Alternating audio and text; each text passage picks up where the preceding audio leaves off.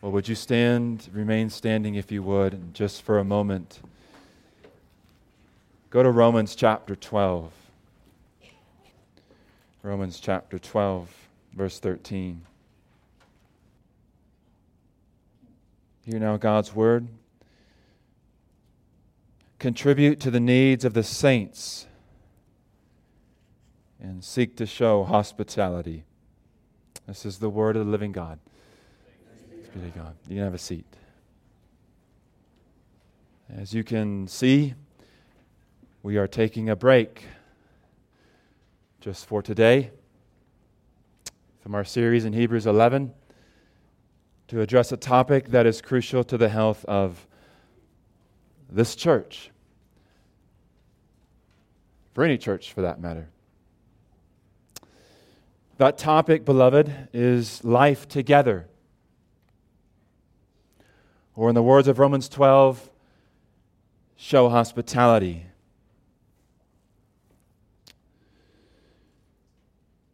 Christians are lonely. Christians are lonely.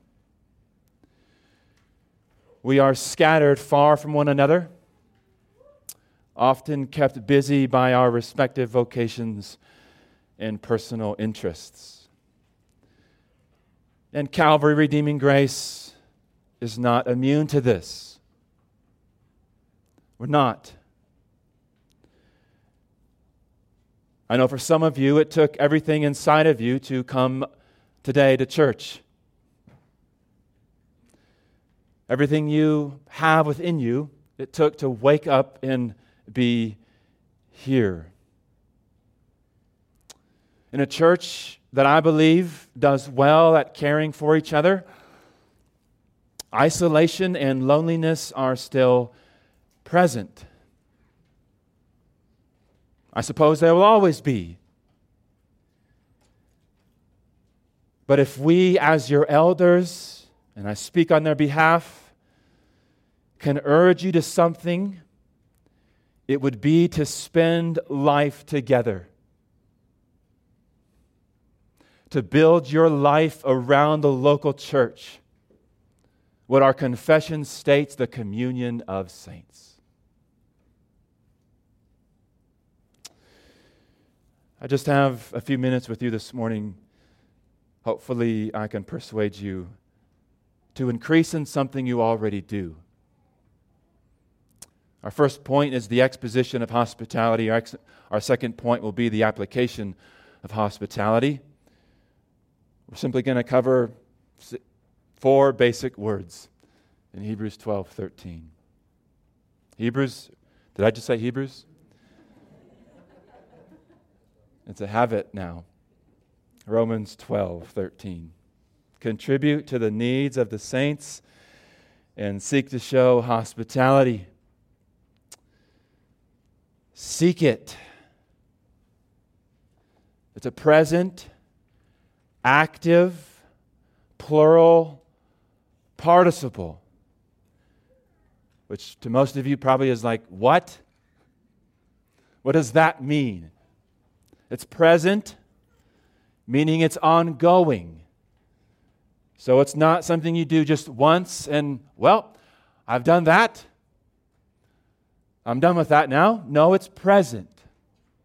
Ongoing activity. Seek. It's present. It's active. It's an active voice, so it's not passive. This is not something that is done unto us by God. This is something you do by divine aid. It's active and it's present, it's ongoing, and you seek it actively. Third aspect of seek, it's plural, which means we all do it. It's not I, but we. We seek to show hospitality. And lastly, it's a participle. Do you remember this word or this um, grammar, maybe back in fourth or fifth grade, you learned participles. You're like, no way do I remember participles. Participles are usually ending with ing, so seeking, walking, speaking, those are participles. And this one was without the article, the. So it functions adverbially, so it is our verb, you could say, in this sentence. It, it's, act, it's calling us to seek uh, something uh, with one another with vigor, you could say. It means to pursue, to seek after. This word is used in the negative sense to harass, oh, harass one another, to drive out, or to persecute.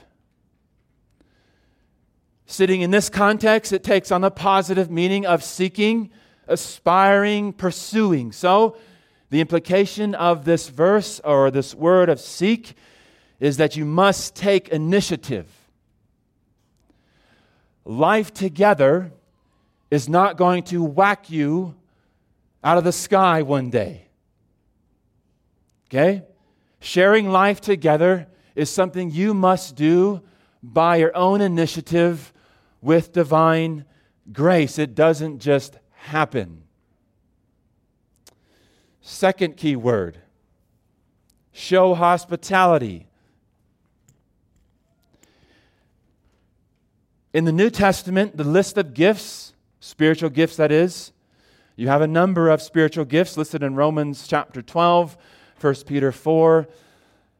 Hear me, hospitality is not one of them. I thought it was. It's not. The closest thing we have to those passages is the gift of serving. Romans 12, 6 to 8, 1 Peter 4, 11. And it is a different word than the one used here for hospitality. Hospitality is not a gift, it is a command. Romans 12, 13. In other words, hospitality does not fall into the category of if I'm good at it, or if I have time for it, or if I want to, then I'll do it, or when I need it. No, no, no, no, no. It's a command. It is not like playing the piano volunteering for the building committee, or organizing a retreat. Practicing hospitality, hear me, is in the same category as loving your neighbor, something all Christians are supposed to do, regardless of their inclinations, gifts, wealth, social status, or past experience. If we are not practicing hospitality, let me put it in the negative, if we're not practicing life together, in the words of Dietrich Bonhoeffer, we are disobeying. Hospitality does not require fine china. Thank the Lord. Multiple courses or perfectly clean and decorated homes. It requires that you share your time and your life. That's it. Serve leftovers if you like. Now, you may think you don't need hospitality, but I guarantee you, the person sitting in front of you, behind you, on your left, and on your right does.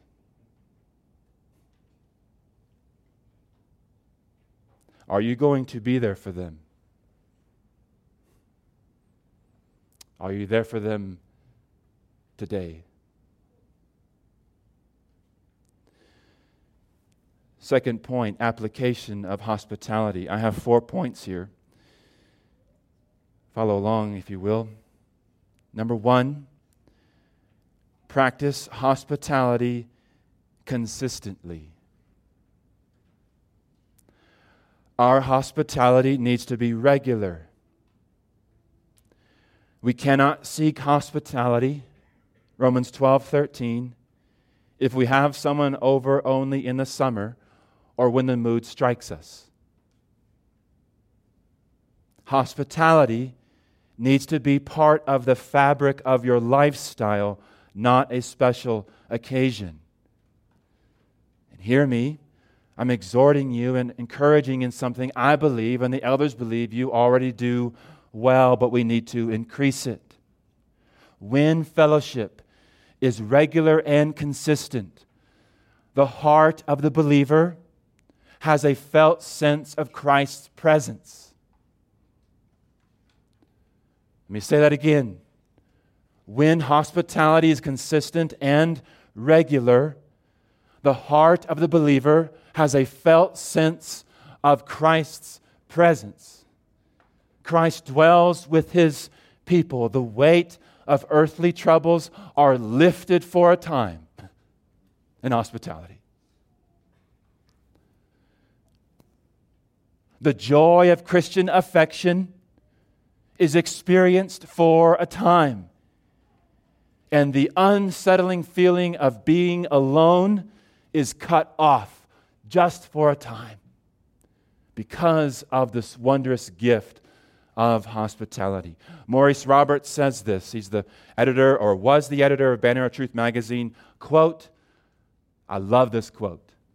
Half an hour of fellowship, therefore, when the mind is dejected, will often cause the lifeblood of Christian gladness to flow afresh in our veins. Practice hospitality consistently. Number two, practice hospitality honestly.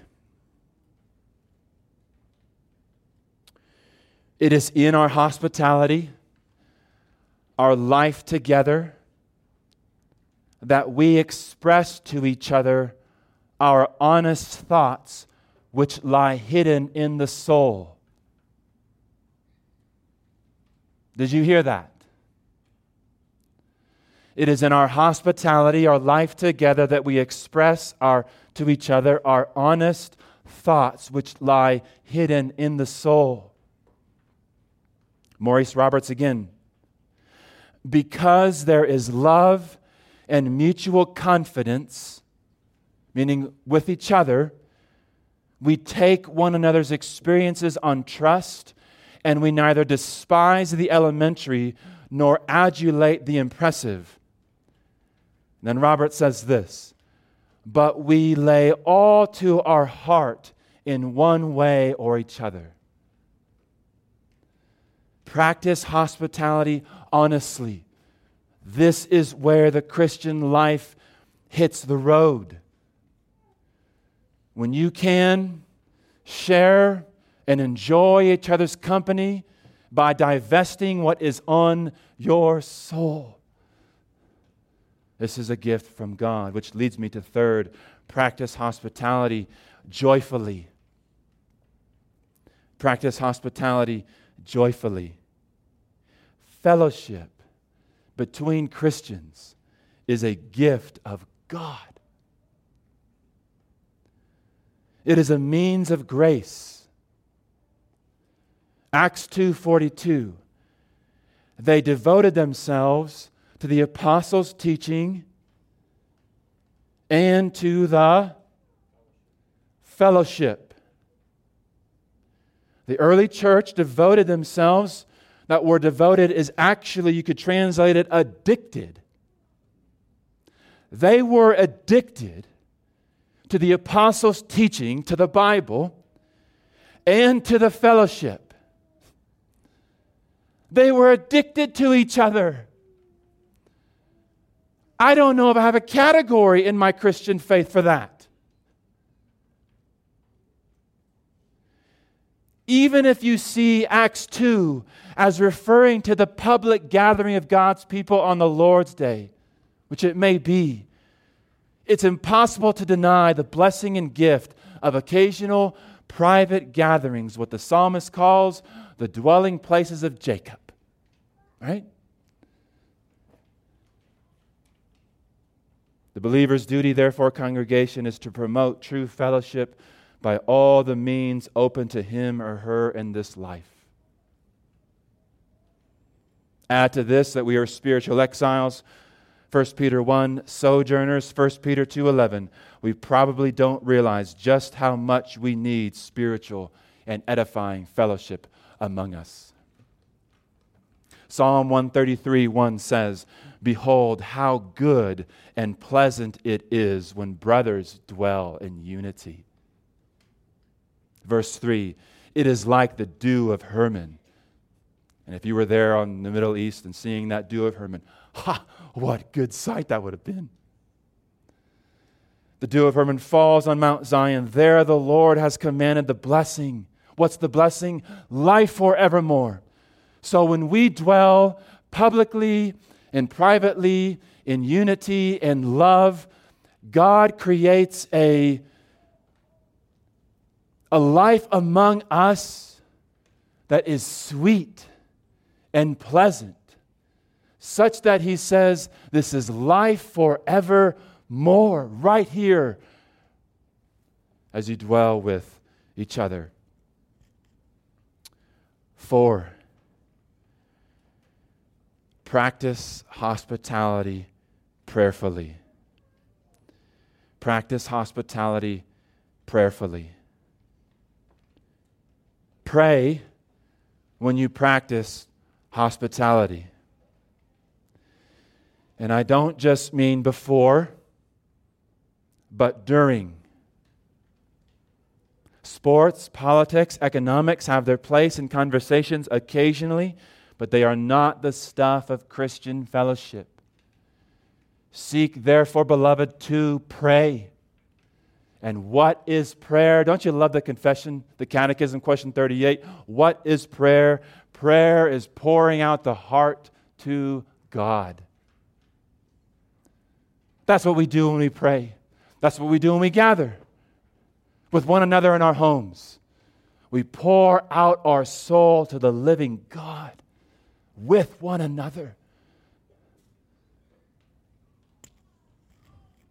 You can do this alone, of course, but there is something life giving, something freeing when done in the company of your brothers and sisters. Wilhelmus à 17th century Dutch theologian, describes our prayers this way. Hear this the soul who thus beholds Jesus will share with her beloved the frame of her heart, her love, her grief. She will bring all her needs to him, reveal her, her desires to him, make supplication to him, plead affectionately with him, and beg of him sweetly for the fulfillment of her desire. We pour out our souls when we gather together. So, I could end the sermon right there. Go out and practice hospitality. And that's what we've done over the course of the life of this church. We're not going to do that today. Here is what your elders are urging for the health of this church.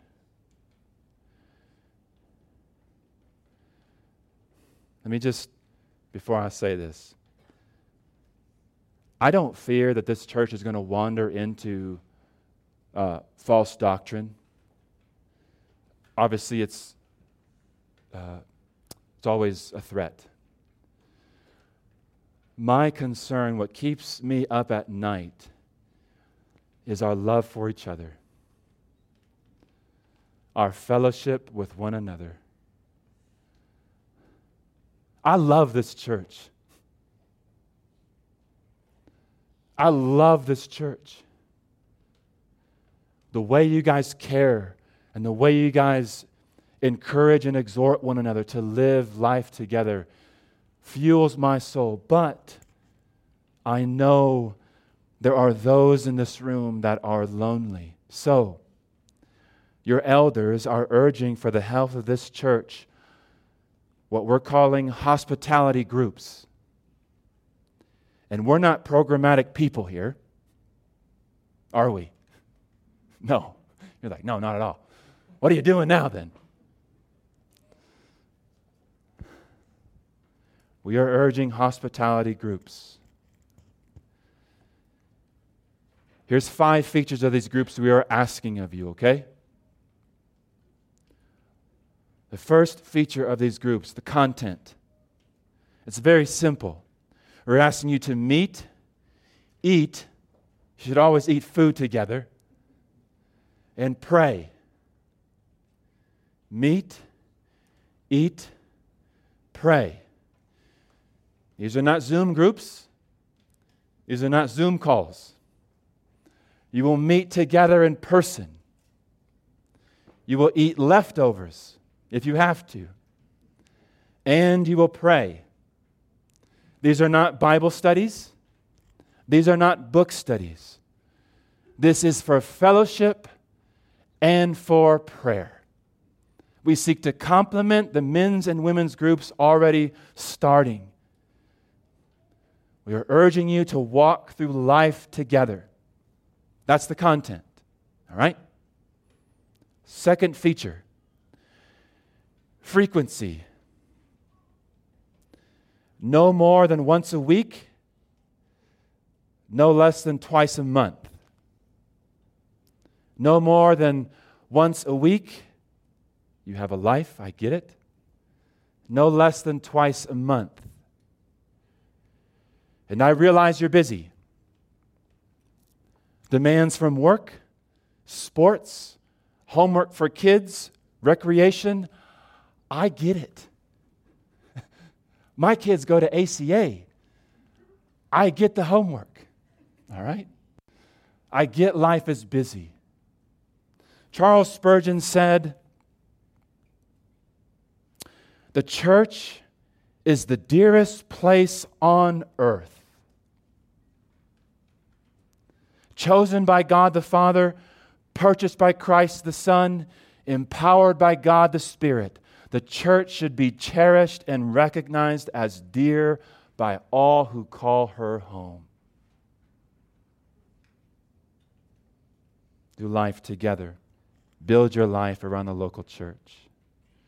Third feature group size four to ten adults, and as always, kids are welcome. Four to ten adults, kids are welcome. If you're already doing this, just add more people and make a bigger salad. All right? Add more people, make a bigger salad. Communication. Once a group is established, by the way, the elders are not putting you into groups. You are doing this on your own. You're doing this on your own. You're finding people and you're asking them, when are we getting together? When are we praying? When are we eating food? When can we pour out our souls together before the living God and share life together? Because we need it. The elders are not putting you into groups, you're doing it on your own. Once your group is established, please email Robert Tunstall. And whoever is not in a group, we will find you one. Timeline. Begin forming groups today and start meeting. And start meeting. I'm just about done. When I was a new Christian, at 20 years old, and perhaps this is why this topic is so near to me. Um, I had no idea what it was to be a Christian. I didn't know what to believe, what to do. I had no idea. I was, my life was a mess. And I met a man who we still, I still talk to today. Jason Pedersen. He's a minister in the PCA. We lived together for two years, and Jamie can attest how profound those years were to me on my life. the fellowship and the friendship that Jason and I had together. You cannot put a price tag on it.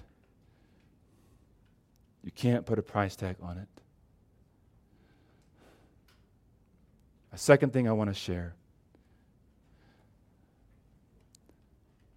God has received us as his people, invited us to share in the fellowship of the triune God who does not need us. And we're asking you, we're pleading, we're urging you to live life together, to devote yourself to each other, to seek God on behalf of each other, and to enjoy each other in the Lord. I pray this is somewhat of a new beginning in our church. Let's pray. Our Father and our God, we thank you for the gift of hospitality. And we thank you for this church. Our Father, you sent your Son to die for this church.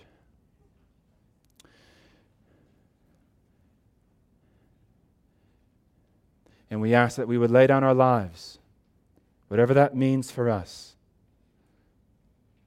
in our respective vocations and our respective living, to glorify you and all that you are together as one people of God. We pray in Christ's name. Amen.